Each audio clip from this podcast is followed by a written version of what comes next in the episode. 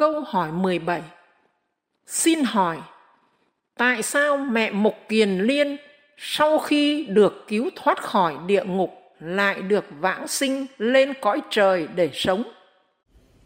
Khi Mục Kiền Liên xin được 10 phần công đức, Đức Phật mới sử dụng công đức của 10 vị thánh tăng này tạo thành là chiếc áo pháp thân thanh tịnh trùm kính nghiệp ác đức của một liên mẫu tự nhiên nghiệp ác đức không phát ra. Nghiệp phước đức dương của một liên mẫu hiện ra.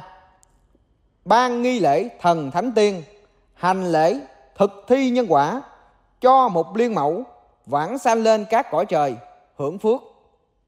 Khi đức phật thích ca mâu ni cho công bố pháp môn giải thoát ra, đức phật thích ca mâu ni xin vị chúa trời này cho một liên mẫu trở lại làm người nước vô cấu lớn lên, học công thức, tạo công đức, mang trở về phật giới, thành phật.